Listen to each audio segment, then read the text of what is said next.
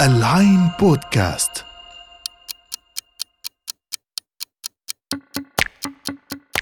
الساعة 25 الساعة اللي بتيجي بعد ما نقرأ نص أو نشوف فيلم. ونلف مع شخصيات خيالية برا الزمان والمكان. أنا سلمى أنور وحنتقابل أسبوعياً بالساعة ال 25 في رسالة شخصية من الشاعر الفلسطيني محمود درويش لصديقه سميح قاسم. قال له كم تبهجني قراءة الرسائل وكم أمقت كتابتها لأني أخشى أن تشي ببوح حميم. قد يخلق جوا فضائحيا لا ينقصني. حتى تحولت هذه الخشية إلى مصدر اتهامات لا تحصى ليس افدحها التعالي كما هو رائج. الآن أشمر عن عواطفي وأبدأ. الحقيقة إن السطرين دول بيلخصوا كلام كتير كنت عايزة أبدأ بيه حلقة النهارده. في محاولة لإجابة السؤال ليه أدب الرسائل أدب شديد الخصوصية؟ وليه متراجع بشدة في عالمنا العربي؟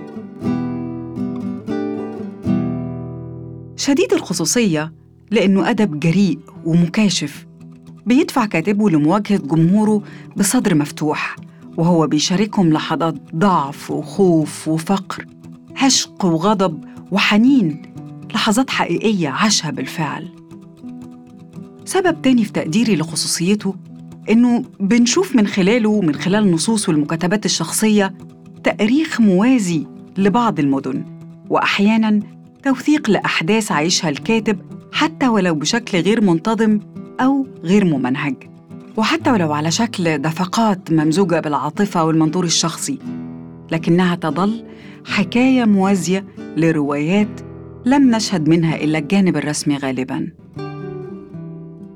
أما ليه متراجع بالذات في المنطقة العربية فده لأنه قد يخلق جواً فضائحياً على قولة محمود درويش.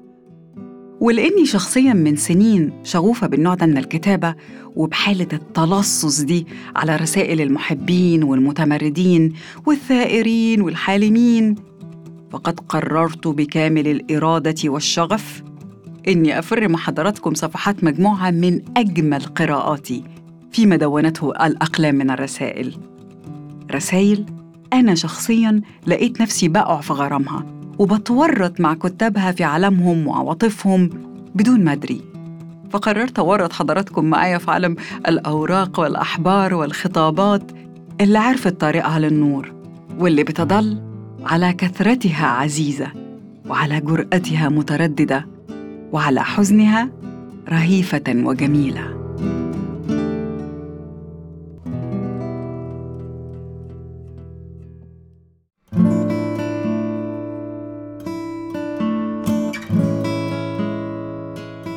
في كتاب بعنوان رسائل فريدا كالو بنطالع مجموعة من رسائل الرسامة المكسيكية فريدا اللي جمعتها المؤلفة مارتا زامورا واللي كانت بتخاطب فيها شخصيات عدة أثرت في حياتها. في مقدمتهم طبعاً زوجها وحبيبها الفنان التشكيلي دييغو ريفييرا اللي واضح إن علاقتها بيه كانت محورية جداً في حياتها وكانت من أبواب السعادة لآخر حدودها والشقاء لأقصى مدى في تجربتها الإنسانية. فريدة كانت بتعيش معاناة لا منتهية مع صعوبة الحركة والألم الجسدي ومع التداوي وطلب العلاج بعد حادث رهيب اتعرضت له في شبابها أسلمها للألم والدرجة من الإعاقة. وفي السياق ده واضح إنها كانت بتتحول من قبول الحال إلى اليأس بحدة وبتطرف. زي ما بنشوف في عبارات شهيرة دونتها في مذكراتها على سبيل الحوار مع النفس. زي مثلا لما قالت الأقدام ما حاجتي لقدمين إذا كان لدي جناحان أحلق بهما. لكن في موضع تاني من أوراقها ومذكراتها بتقول لنفسها أتوق لأن يكون الموت بوابة خروج لحياة جميلة. حتى لا أعود هنا مجددا. طب دي رسائل فريدة لنفسها ماذا عن رسائلها لحبيبها؟ في خطاب أرسلته لدييجو مثلا كانت بتقول لا شيء يقارن بيديك. لا شيء مثل الذهب الأخضر في عينيك. يمتلئ جسدي بك لأيام وأيام. أنت مرآة الليل. ومضة البرق العنيف رطوبة الأرض. ذراعك ملجئي وملاذي اصابعي تلامس دمك. وكل فرحي هو أن أشعر أن الحياة تزهر من نافورة أزهارك التي أحتفظ بها لأملأ مسارات أعصابي التي هي لك. وفي رسالة تانية بتقول له عيناك سيوف خضراء تنغرس في لحمي. كلماتك تعبر الفضاء.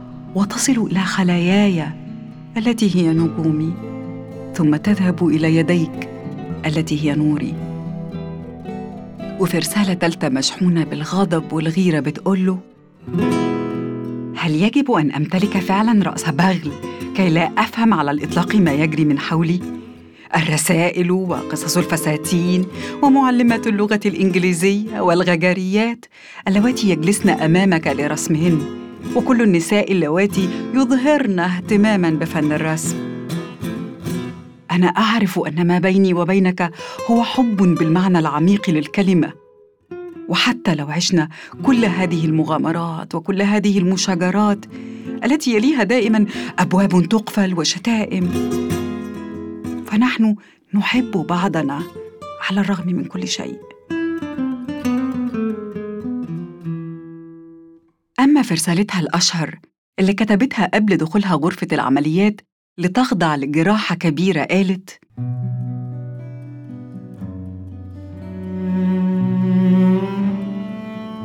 عزيزي دييغو أكتب هذه الرسالة من غرفتي في المستشفى قبل دخولي إلى غرفة العمليات. يريدون مني أن أسرع ولكنني مصممة على إنهاء هذا الخطاب أولاً. لأنني لا أريد أن أترك شيئاً غير مكتمل. خاصة الآن بعدما عرفت ما يخططون له فهم يريدون إيذاء كبريائي ببتر ساقي. وعلى الرغم من ذلك لم يكن وقع ما قاله الأطباء علي بالثقل الذي توقعه الجميع. فلقد أصبحت بالفعل تلك المرأة المشوهة بعد فقدك.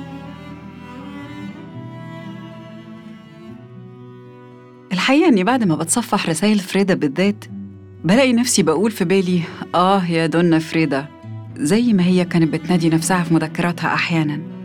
يمكن لأنه صعب والواحد بيقرأ رسايلها هي بالذات يحط مسافة كبيرة بينه وبين مشاعرها. طيب خلونا نتلصص على حد تاني وليكن مثلا الشاعر المصري أمل دنقل شاعر الرفض الذي ثار ما ثار لكنه انصاع لحب عبلته عبلة الرويني واللي كتب لها يقول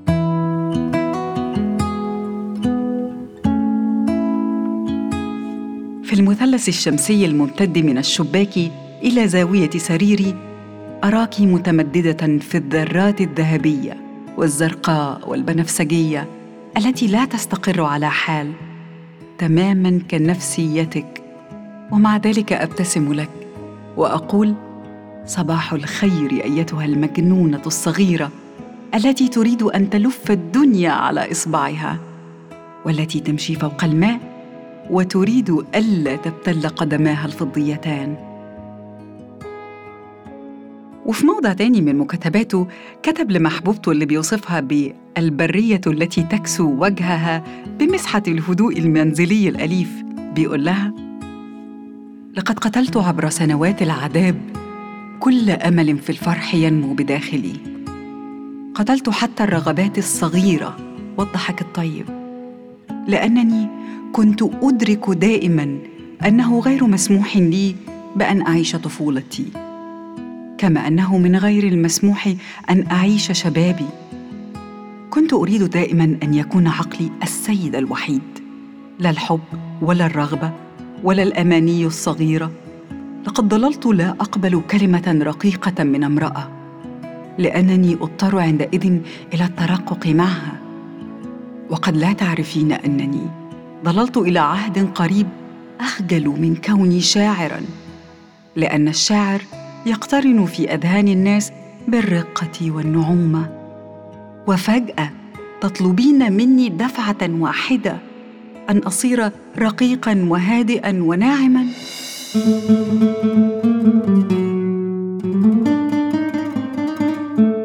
الطريف إن أمل دنقل الشاعر وصاحب الرسائل دي صدر واحد من خطاباته لمحبوبته بالتصريح بإنه مش من هواة كتابة الخطابات أصلاً. واستدرك وقال في الرسالة لكنني كلما تحدثت إليك نشأ سوء تفاهم ربما بسبب لهجتي الحادة في الكلام.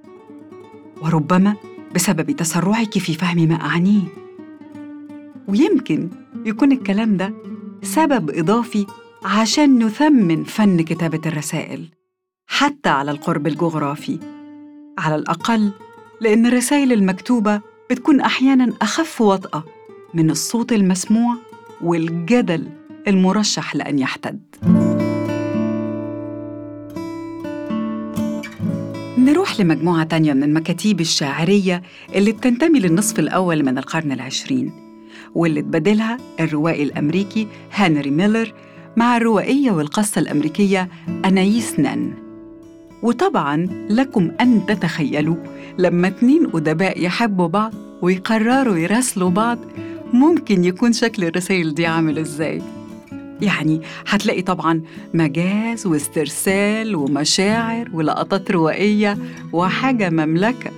ويمكن أنايس نان عبرت عن المعنى ده بصورة ما لما دونت في يومياتها عبارة دالة جدا.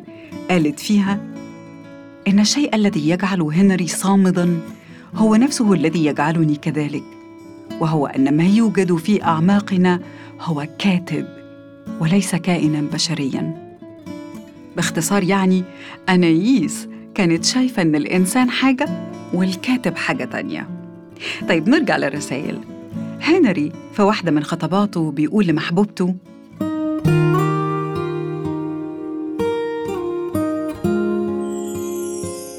أنايس لا شيء يغويني في هذه المدينة لا شيء على الإطلاق. إنني منيع ضد نيويورك. وضد أصدقائي القدامى وضد الماضي ضد كل شيء. للمرة الأولى في حياتي أنا منغمس تماماً في كائن آخر فيك أنت يا أنايس.